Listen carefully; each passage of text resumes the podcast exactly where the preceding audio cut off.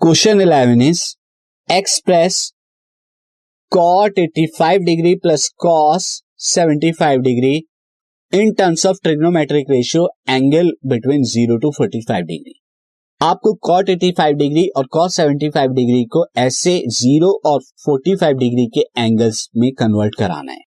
तो उसके लिए बिल्कुल हम कन्वर्ट करा सकते हैं।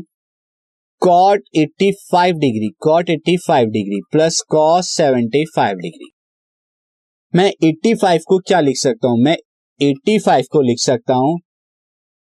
90 minus five ninety minus five ये लिख सकता हूँ।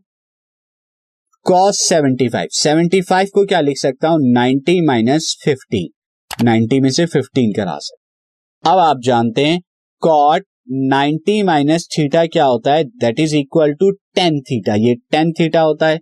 और साथ ही कॉस नाइनटी माइनस थीटा ये क्या होता है?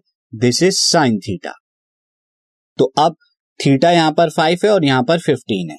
तो cot ninety minus theta tan theta यानी कि टेन फाइव डिग्री और कॉस 90 माइनस थीटा हो जाएगा साइन थीटा जो कि 15 डिग्री तो आप देख सकते हैं ये जो एंगल्स हैं, ये आपने ज़ीरो फोर्टी फाइव डिग्री के मिड में ला दिए।